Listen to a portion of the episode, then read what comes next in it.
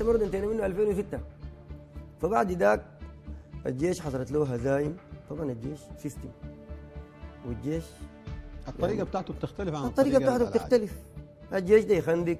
الجيش تكتيك الج- لكن ده ده حرب عصابات أنتوا شغالين بنفس طريقه العاب أنا إحنا شغالين بطريقتهم أحسن منه. مم. شو القوة دي؟ الآن قومية. كويس؟ مم. أنا أدي لك من الناس اللي بس المتمردين. مم. الان عندي أكثر من 50 ضابط من حركة التحرير و- ولاجل المساواة. أكثر من 50 ضابط. مم. 50 ضابط ده الجيش حيكون كم؟ كتار طبعا. ده واحد. اثنين أنا الآن عندي أكثر من 67 قبيلة. هو ده آخر القوة والله. 67 قبيلة. 67 قبيلة. غير عرب. لا عرب وغير عرب. عرب وغير عرب. هو قبل الصادق المهدي كانت الحكومات العسكرية السابقة آه، وظفت مجموعات قبلية في جنوب السودان سمتها القوات الصديقة.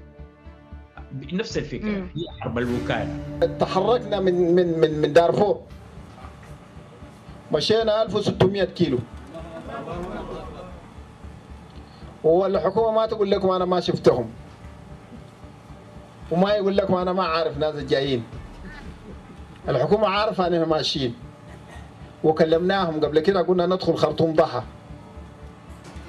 وفي مؤتمراتنا في المؤتمر السابق أعلنا قلنا كل القوة خرطوم جوا. الكلام ده بيعني شنو؟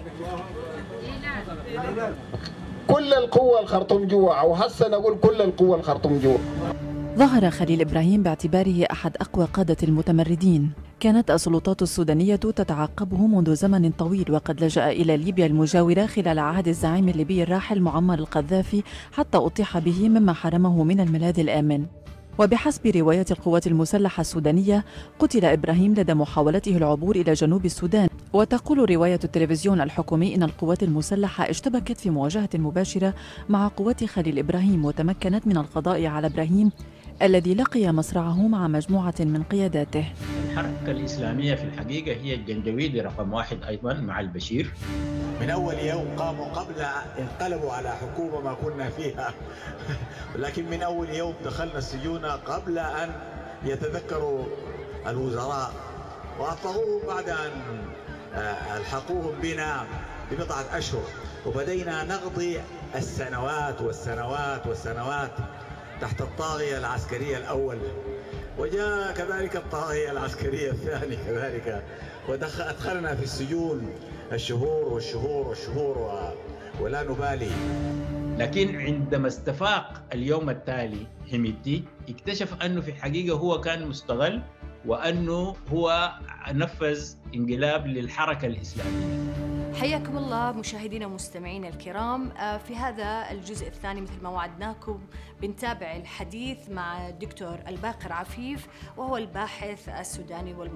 والذي الذي ركز بحوثه على الدراسات الاجتماعية والهوية والحكم في السودان وله مؤلفات تحديدا عن آه، دارفور والهوية في إقليم دارفور. حياك الله معنا من جديد دكتور. الله يخليك شكرا جزيلا.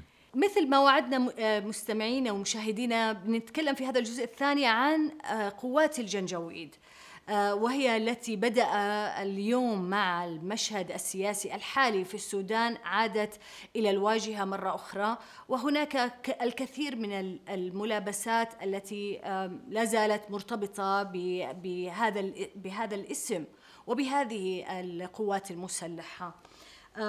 آه، اسمح لي أسألك في البداية آه، دكتور متى بدأ أو متى نشأ آه، تجمع ال- ال- الجنجويد هذا؟ آه الجنجويد العبارة ظهرت في العام 2003 آه وانطلقت. سرعة الصاروخ كما وصفتها لتصبح جزء مم. من آه، ال- المصطلحات التي يتم تداولها في العالم كله في الواشنطن بوست في نيويورك تايمز في الجارديان في تسمعيها في السي ان ان في كده. أنا قلت يعني العبارة آه، ال- اللي حملت هذه آه، أن الظروف حملت هذه العبارة لتصبح لتدخل القاموس آه، مش في اللغة العربية وحسب إنما القاموس السياسي العالمي. أصبحت بكل اللغات. كلمة جنجويد. وهي آه، ظهرت بالاسم ده آه، هناك يعني تفسيرات متعددة ل- لماذا تعني. آه، واحدة من التفسيرات يقولون أن الجنجويت هي اختصار لكلمة جن يركب على جواد يعني تجسيد للشر المطلق لأنها لما جاءت كقوة ظهرت كقوة مدمرة كقوة. صماء عمياء لا تتقيد بأي قيد إنساني مهما كان. لا تتقيد في حربها يعني ب... لا تعرف شيء عن عن أخلاقيات الحرب ببساطة شديدة جدا. مم. تمارس القتل تمارس الحرق تمارس ال... ال... النهب تمارس الاغتصاب تمارس آه، القتل بأبشع ما يكون ولذلك آه، يعني قوة منفلتة. ولذلك آه، آه، أسميت بهذا الاسم آه، ولكن هي ترمز لإيش؟ ده, ال- ده الشيء المهم أنها هي ترمز لأكبر خطيئة ارتكبتها الدولة المركزية في السودان وهي في الحقيقة لم ترتكبها في العام 2003 ارتكبتها منذ. زمن بعيد في حروب ال- العبثية الحروب الأهلية الداخلية نحن نعلم أنه منذ أن نشأت الدولة في العام 1955 ال- بدأ الإنجليز يسألون عن السودان وبدأ السودانيون آه، يحصلون على السلطة. بدأت الحرب ضد الجنوب. وأصلا يعني الدولة لم تراعي لأي تمرد باعتباره قضية سياسية عشان تعالجه سياسيا وإنما نظرت. له قضية آه، قضية أمنية قضية تمرد على الدولة لا بد أن تقمع ويغضى عليها وعجزت أن تقمع وأن تقضي عليها لمدة خمسين عام ده ذاته يورينا. كيف أن هذه الطبقة السياسية التي كانت تتحكم في أمور لاحظي أنا بقول الطبقة السياسية لأنه جات حكومات مدنية جات حكومات عسكرية جات حكومات يمينية جات حكومات يسارية كلها اتفقت على مواصلة الحرب. مم. بالطريقة هذه التي واصلتها في يعني خمسين عام ما توقفت قالت ننظر كيف نقدر نحن بلد فقير نحتمل حرب طويلة المدى زي دي. ولماذا يعني؟ في ما أي ماذا نريد أن نحقق؟ لم تسأل أنفسها هذا السؤال. لذلك ال ال ال هي لما عجز الجيش أن يحسم هذه الحركات السميت حركات متمردة لجأ لطريقة كيف يخوض بها حرب رخيصة الثمن. فجاءت حروب الوكالة دي أكبر خطيئة تتخذها الدولة السودانية.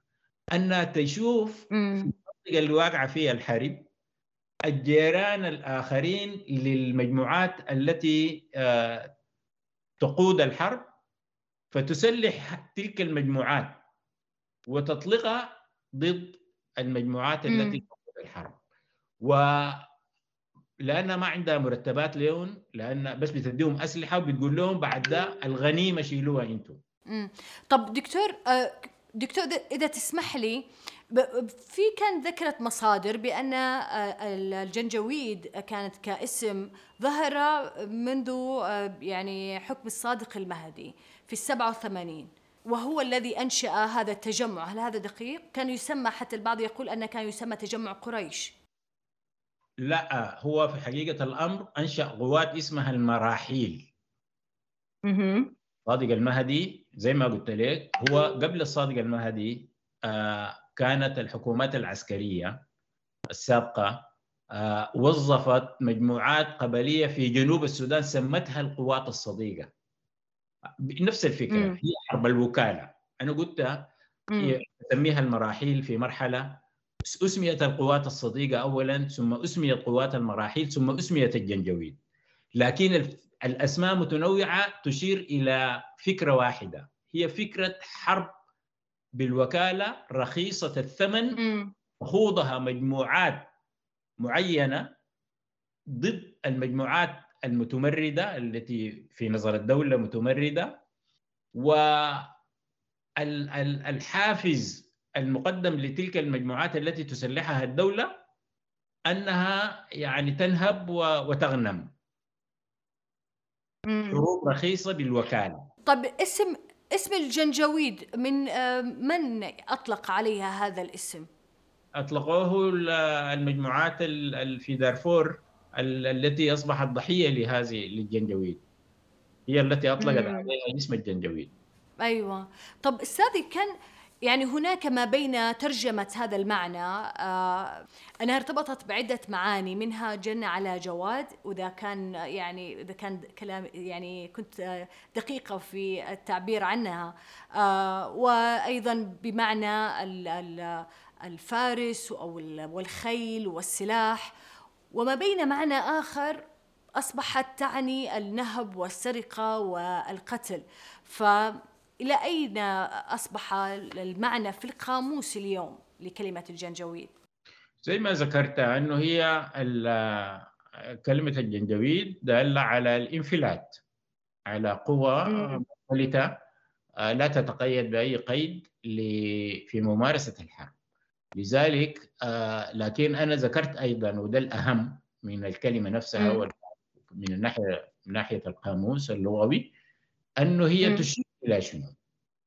هي تشير فكر إلى فكرة آه، الحرب الرخيصة الثمن حرب الوكالة التي تقوم بها مجموعات سكانية ضد مجموعات سكانية أخرى نيابة عن الدولة. واللي بحكم ال- ال- التعريف ده يبقى هي أسست الأس- الأساس اللا اخلاقي لهذه المجموعات. لأنك أنت لما تدي إنسان سلاح وتقول له أمشي أقتل وأنهب انت اديته رخصة لممارسة أسوأ صور أنواع الحروب اللي هي الحروب الهدف الأساسي هو النهب فقط. سلب فلذلك أنا قلت أنه هي الجريرة التي ارتكبتها الدولة المركزية في السودان أن طب أستاذ هل هي ترتبط بالقبائل العربية فقط أم لا. أنها يعني تفضل أي. لا لا تت... لا لا ما زي ما ذكرت لك عندما أنشأت آه، حكومة نيميري مثلا في أواخر عهدها مم. حاجة اسمها القوات الصديقة القوات الصديقة مم. دي هي قوات مؤسسة من أكبر قبيلة ثانية بعد قبيلة الدنكا في الجنوب اللي هي قبيلة النوير النوير مم. والدنكا قبيلتين كبار في جنوب السودان متنافسات عندما أسس الدكتور جون جرن الحركة الشعبية لتحرير السودان وأصبح هو من قبيلة الدنكا وكبار القادة من قبيلة الدنكا آه. تفتقت ذهنية ال- النميري الوقت ذاك أنه يسلح قبيلة أفراد من قبيلة النوير المنافسة مم. ويطلقهم ضد آه، جيران الدنكا عشان يحاربوا له حرب رخيصة فديل كانوا جنوبيين جنوبيين آه، في في من من قبيلة النوير ضد آه، جنوبيين آخرين آه، مؤسسين تأسيس على قبيلة الدنكا لما أيوة. صادق المهدي برضه بيحارب في الحركة الشعبية لتحرير السودان قام أطلق عليهم المجموعات العربية المتاخمة لهم اللي هي. قبيلة قبيلة البقارة ال- ال- مجموعات عربية جند منها ما يعرف بالمراحيل الوقت ذاك واللواء برما ناصر الموجود الآن رئيس حزب الأمة الآن اللواء معاش. برما ناصر هو كان وزير الدفاع في عهد الصادق المهدي وهو الذي تولى آه، تسليح القبائل العربية المتاخمة للقبائل الجنوبية بالسلاح وهو الذي أسس قوة ما يعرف الوقت ذاك بالمراحيل وأطلقوا ضد. أيوه. الجنوبيين ضد ضد ال- ال- القبائل الجنوبية المتاخمة لهم وعملوا ارتكبوا فظائع كبيرة جدا جدا لعل أكبر ما يعرف بمذبحة الضعين حيث قتل آلاف الجنوبيين العزل آه، قتلا وحرقا وبشكل بشع جدا جدا تم التوثيق له بكتاب مشهور جدا اسمه مجزرة الضعين. قاموا به اثنين من الأكاديميين السودانيين المعروفين. طب أستاذ بما أنه آه، مثل ما تفضلت أنها لا تقتصر على آه، يعني قبائل معينة أو إثنيات معينة أو يعني عرق معين كيف جاء يعني دائما يعني كثير من الإعلام الغربي والعربي آه، حتى من التيار الحركة الإسلامية ما يصف أن الأحداث التي كانت في دارفور تطهير عرقي أو آه، إبادة عرقية وعنصرية وأنها مثلا آه، قبائل عربية ضد القبائل الأفريقية لماذا آه، يعني محاولة أو المساعي إلى لتصوير المشهد في دارفور بهذا الشكل هل هو غياب فهم دقيق للأحداث أم أنه متقصد؟ لا لا لا ما متقصد. هو لأنه في دارفور كان التسليح للقبائل العربية. ما أنت يعني ما حسب الظرف اللي وقعت فيه ما التمرد في نظر الدولة.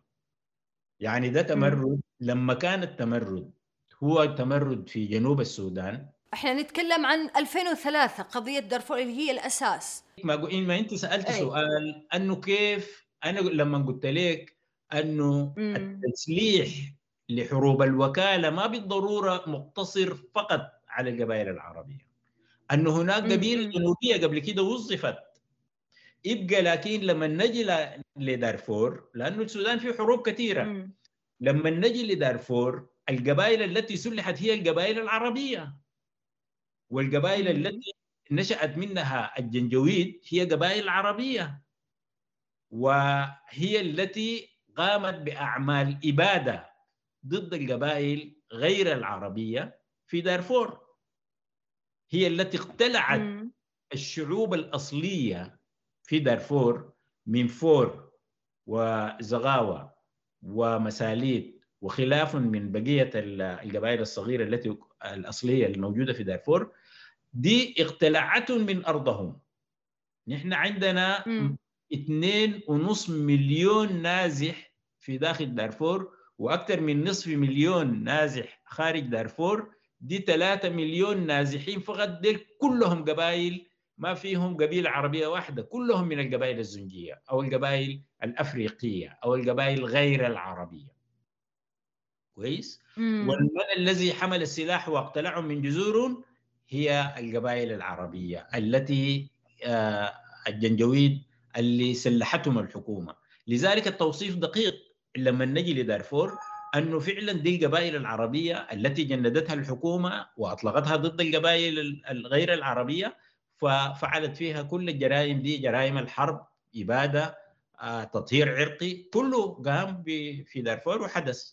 هل هل كان لأنه يعني إذا تسمح لي معلش يعني إن تتفهم بالنسبة لي الموضوع طبعا الموضوع السوداني دائما شائك ومتشعب جدا فيعني لو تتحملني شوي الله يسلمك دكتور. هل أن آه، مثلا تسليح قبائل آه، القبائل العربية مرتبط مثلا في أن اللي كانوا أتباع للترابي من قبيلة القبيله أفريقية أصول أفريقية فكان آه، المراد بأن تكون جبهتين متناقضتين يواجهوا بعضهم. لا آه، هنا أمرين. في آه، في ما فعلته الحكومة حكومة البشير. من أنها أتت بهذه القبائل العربية وسلحت الجنجويد لتخوض بهم حرب رخيصة الثمن لا تكلف الحكومة شيئا ولكن تكلف دارفور مآسي كبيرة جدا. نجي لصراع الدولة صراع السلطة. القبيلة اللي أنشأت آه، حركة العدل والمساواة ما قبيلة عربية هي قبيلة أفريقية. صحيح مثل ما ذكرت لنا في الجزء الأول. بالضبط. فهي ده لأنه ده ما عنده علاقة ب بأرض دارفور. دي حركة نشأت في ظل الصراع على السلطة في الخرطوم. لذلك آه يعني كان عندما أصبح القادة قادة الحركة والمنتمين كلهم للقبائل المنتمين للترابي تلاميذه. من القبائل الإفريقية دي قبيلة الزغاوه بالتحديد آه، أصبحت الحركة مم. دي كلها مصدرها مصدر تغذيتها بال- بالمحاربين والمقاتلين من هذه القبيلة وهي قبيلة أفريقية ده في ظل الصراع على السلطة ولكن مثل ما تعرف دكتور يعني إن آه، لما يكون هناك اختلاف عرقي ما بين طرفين بيكون دافع للاقتتال أكثر لما إنها تكون من نفس القبيلة أو من نفس العرق. ما تشوف ما تشوف الموضوع بهذا الاسم. الاقتتال يمكن أن يكون بين ال... في داخل القبيلة الواحدة يمكن أن يكون بين أبناء. الحكومة ممكن أن يكون بناء على المصالح دوافع الدفع دوافع المصلحة ال- الاقتصادية والمصلحة السياسية والصراع حول السلطه يمكن أن يتم بين ال... أن يتم بين الأشقاء. صحيح. لكن هذا لا ينفي أن ال يعني آه، المكسب بيكون سريع و عالي إذا حاول يعني شخص ما استثمار الفروق بالضبط إذا استخدمت إذا اتيحت لك الفرصة لتستخدم. ال ال ال ال ال الاختلاف والمنافسة بين القبائل والعداوات التاريخية بين القبائل فحيكون كمان الوقود أكبر. وده العم... ده اللي حصل فيما يتعلق بتجنيد الحكومة حكومة البشير للقبائل العربية وإطلاق ضد منافسينها التقليديين اللي هم القبائل الإفريقية. حدث أي. هذا وهذا بالضبط ما حدث في دارفور. طب اسمح لي أستاذ آه، اليوم آه، الجنجويد قفز من مركب آه، البشير. هناك تيار آه، اللي من أتباع آه، البشير من يرى بأن الجنجويد خونة وأنهم يعني تخلوا وتركوهم. وهناك من التيار الترابي من يراهم آه، لديهم يعني ثأر مبيت للقتال الذي كان في عام 2003 حضرتك كيف تشوف اليوم موقف الجنجويد ب يعني الابتعاد والقفز من مركب البشير؟ هو في الحقيقة يعني هناك مثل سوداني يقول مم. التسوي كريت في القرض تلقاه في جليدة وكريت هي المعزة يعني ما عندما تأكل المعزة نباتات نبات القرض. يظهر في شكل آه، تساقط شعرها في جلدها من عن جلدها. ف. ال ال ال فوال وال والخواجات الإنجليز بالذات الأمريكان عندهم عبارة أيضا مثل يقول فيه chickens come home chickens come home to roost فاللي هي في النهاية الإنسان يقابل أعمال يده. وهذا ما حدث بالنسبة لحكومه البشير ولأنهم صنعوا آه، شيطان مريد ليقتلوا به اعداؤه بعد أن فرغ لهم من أعدائهم اتجه لهم هم اتجه لهم. ليفترسهم فده ما حدث بالضبط لأنه آه هذه القوة أنشأ البشير لحمايته الشخصية وزي ما قلت لك لما ال- ال- الحاكم يصبح هدفه الأكبر هو التشبث بكرسي السلطة مهما كلف من أمر حتى ولو أدى إلى مم. إنقسام البلد زي ما حدث في جنوب السودان تخلى عن جنوب السودان لكي يستمر هو حاكم وحرق إقليم دارفور لكي يظل هو حاكم وقتل ومزح وباع الأرض وذهب إلى بوتين في روسيا وقبع أمامه كالطفل المتسول وقال له أحميني مم. من أمريكا دي. كانت قمة دي كانت قمة ما يمكن الاستذلال للسلطة. يعني بالنسبة للبشير أنه ممكن يهين نفسه ويدفع من كرامته عشان ما يبقى في السلطة. فإذا أنت ما بتهمك كرامتك الشخصية يبقى ما بهمك بلدك ما بتهمك أرضك ما بتهمك ممكن أن تبيع أي شيء. يمكن أن تبيع عرضك. لكي ما تتبق تتمسك بهذه السلطة. وده ما فعله البشير.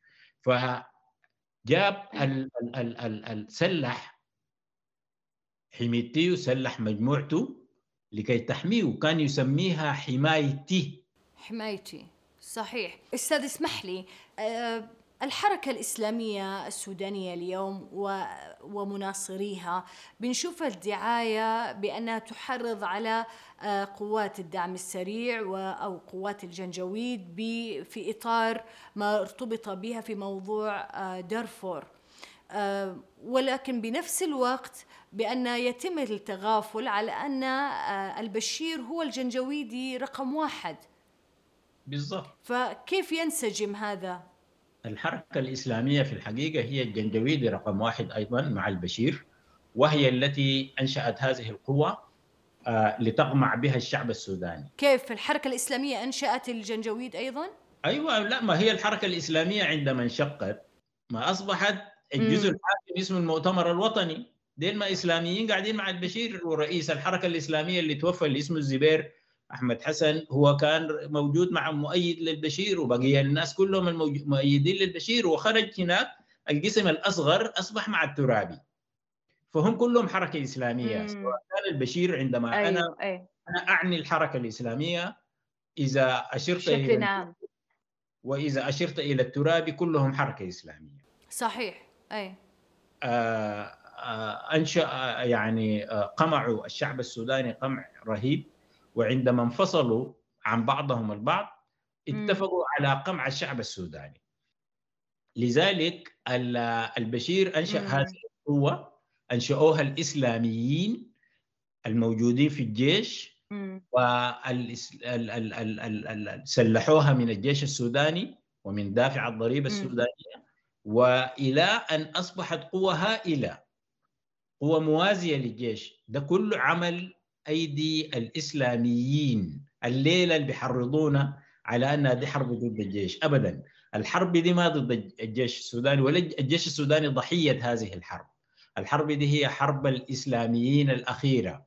هي الحرب التي عندما هذه اليد الباطشة اللي اسمه حميتي وحمايتهم عندما قرر الاستقلال عنهم قالوا لا أصبح عقبة بينهم وبين الشعب قمع الشعب السوداني. قالوا نخلص منه بسرعة عشان نتفرغ لقمع الشعب السوداني. لذلك الحرب دي حرب الإسلاميين. في الحقيقة هي حرب الإسلاميين ضد الجيش. ورطوا فيها الجيش بشكل آه، ما ما مستعد له. ولا اختار وكتا ولا توقيته ولا ميدانه.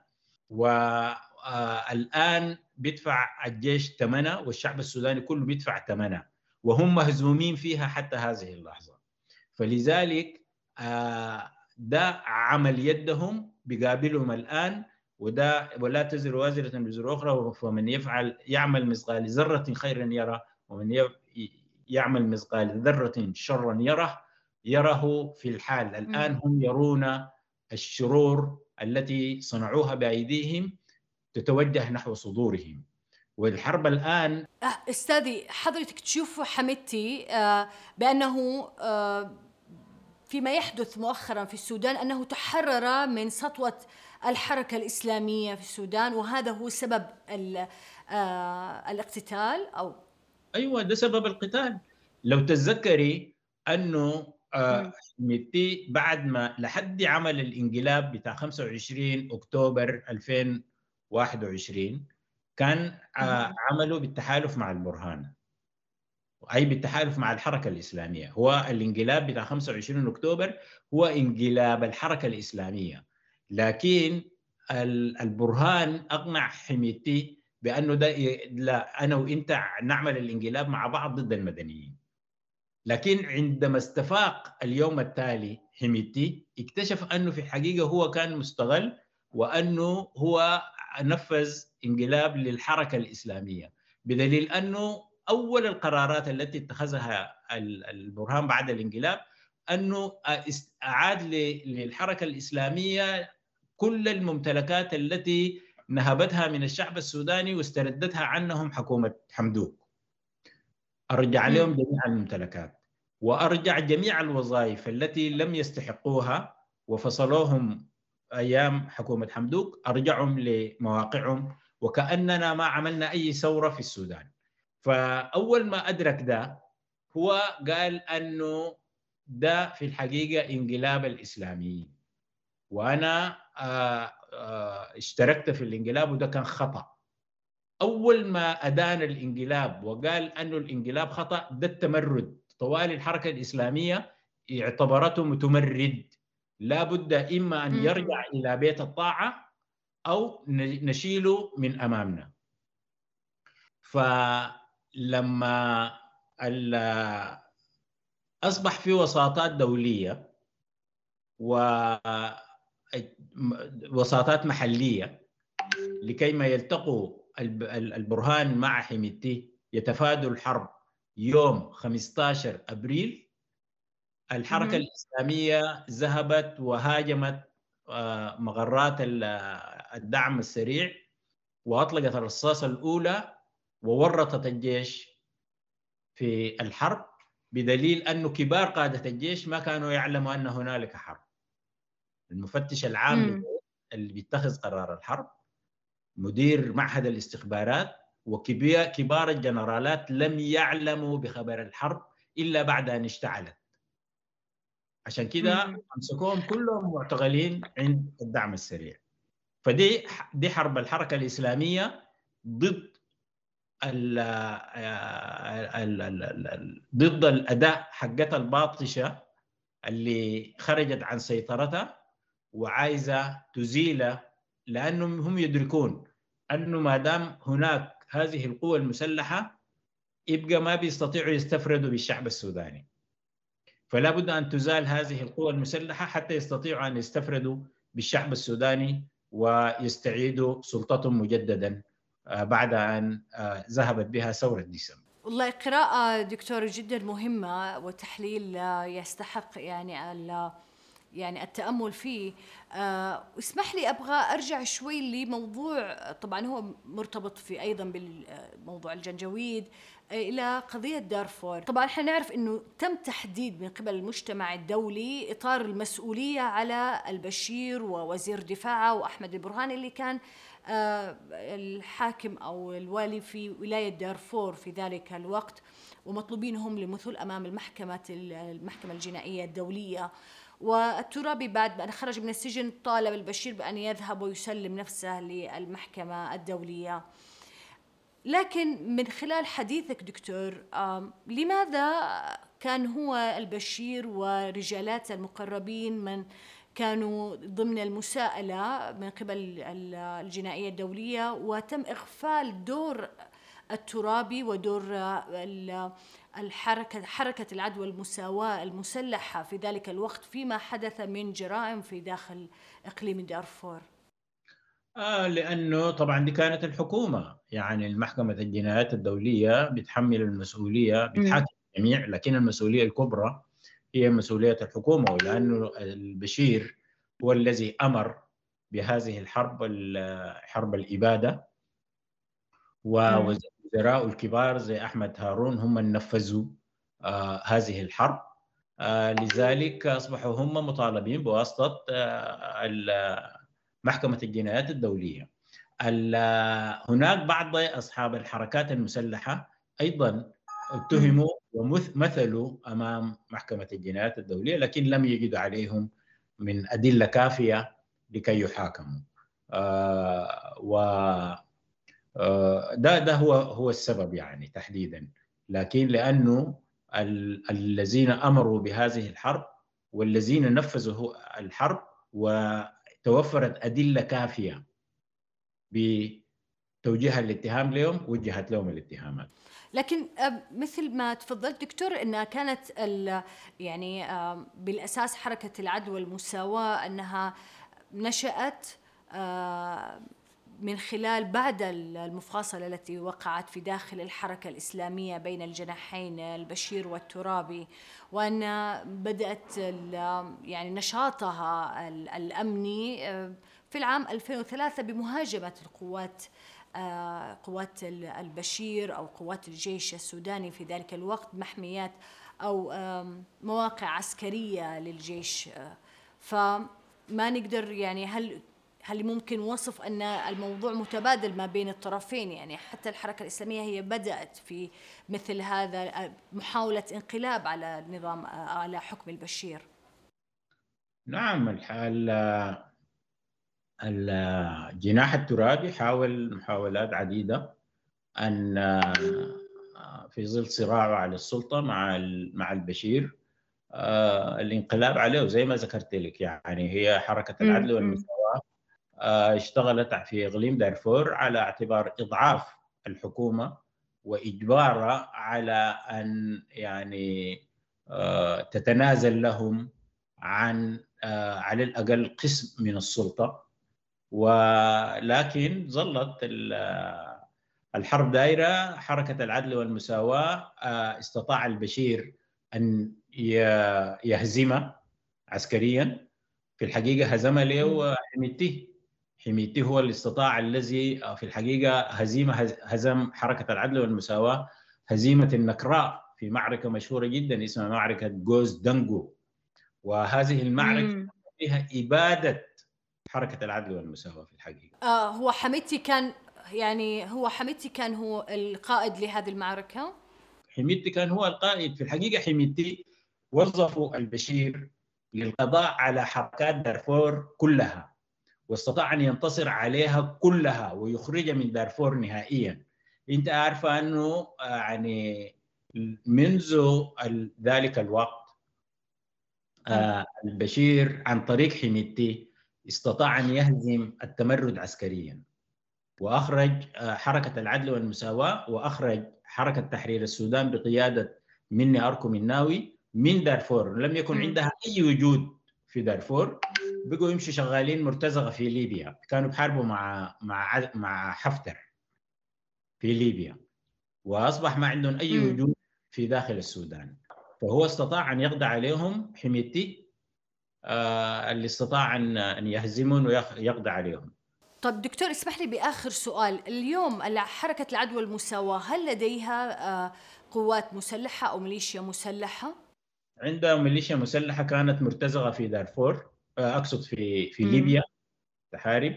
و آه، بعد ال... بعد ذلك أتى أتى بقاياها رجع للسودان بعد اتفاقية جوبا.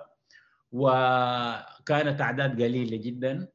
لذلك حركة العدل والمساواة مع حركة تحرير السودان بقيادة مني اركم الناوي بدوا يجندوا لحركتهم بعد أن جاءوا بعد اتفاقية جوبا 2021 حتى بدوا يجندوا آه، لتجنيد جديد لقواتهم آه، عشان يكون يبدو عندهم جيش كبير. لكن هم في الحقيقة ما كان عندهم شيء. بقى قواتهم لسه قاعدة بتحارب في ليبيا مع مع حفتر ومع الحركات الإسلامية ومع من يدفع أكثر. عبارة عن مرتزقه يعطيك ألف عافية دكتور واسمح لي إني أختم هنا حديثنا. تبقى قضية دارفور أزمة ماثلة وماضية. ولكن يبقى السؤال هل الحشد اليوم في إقليم دارفور هو انعكاس لأحداث الماضي وبذات المعطيات أم أن السنين بدلت من خارطة التحالفات وتقاطع الرهانات؟ هذا جماعات وأنا هدى الصالح.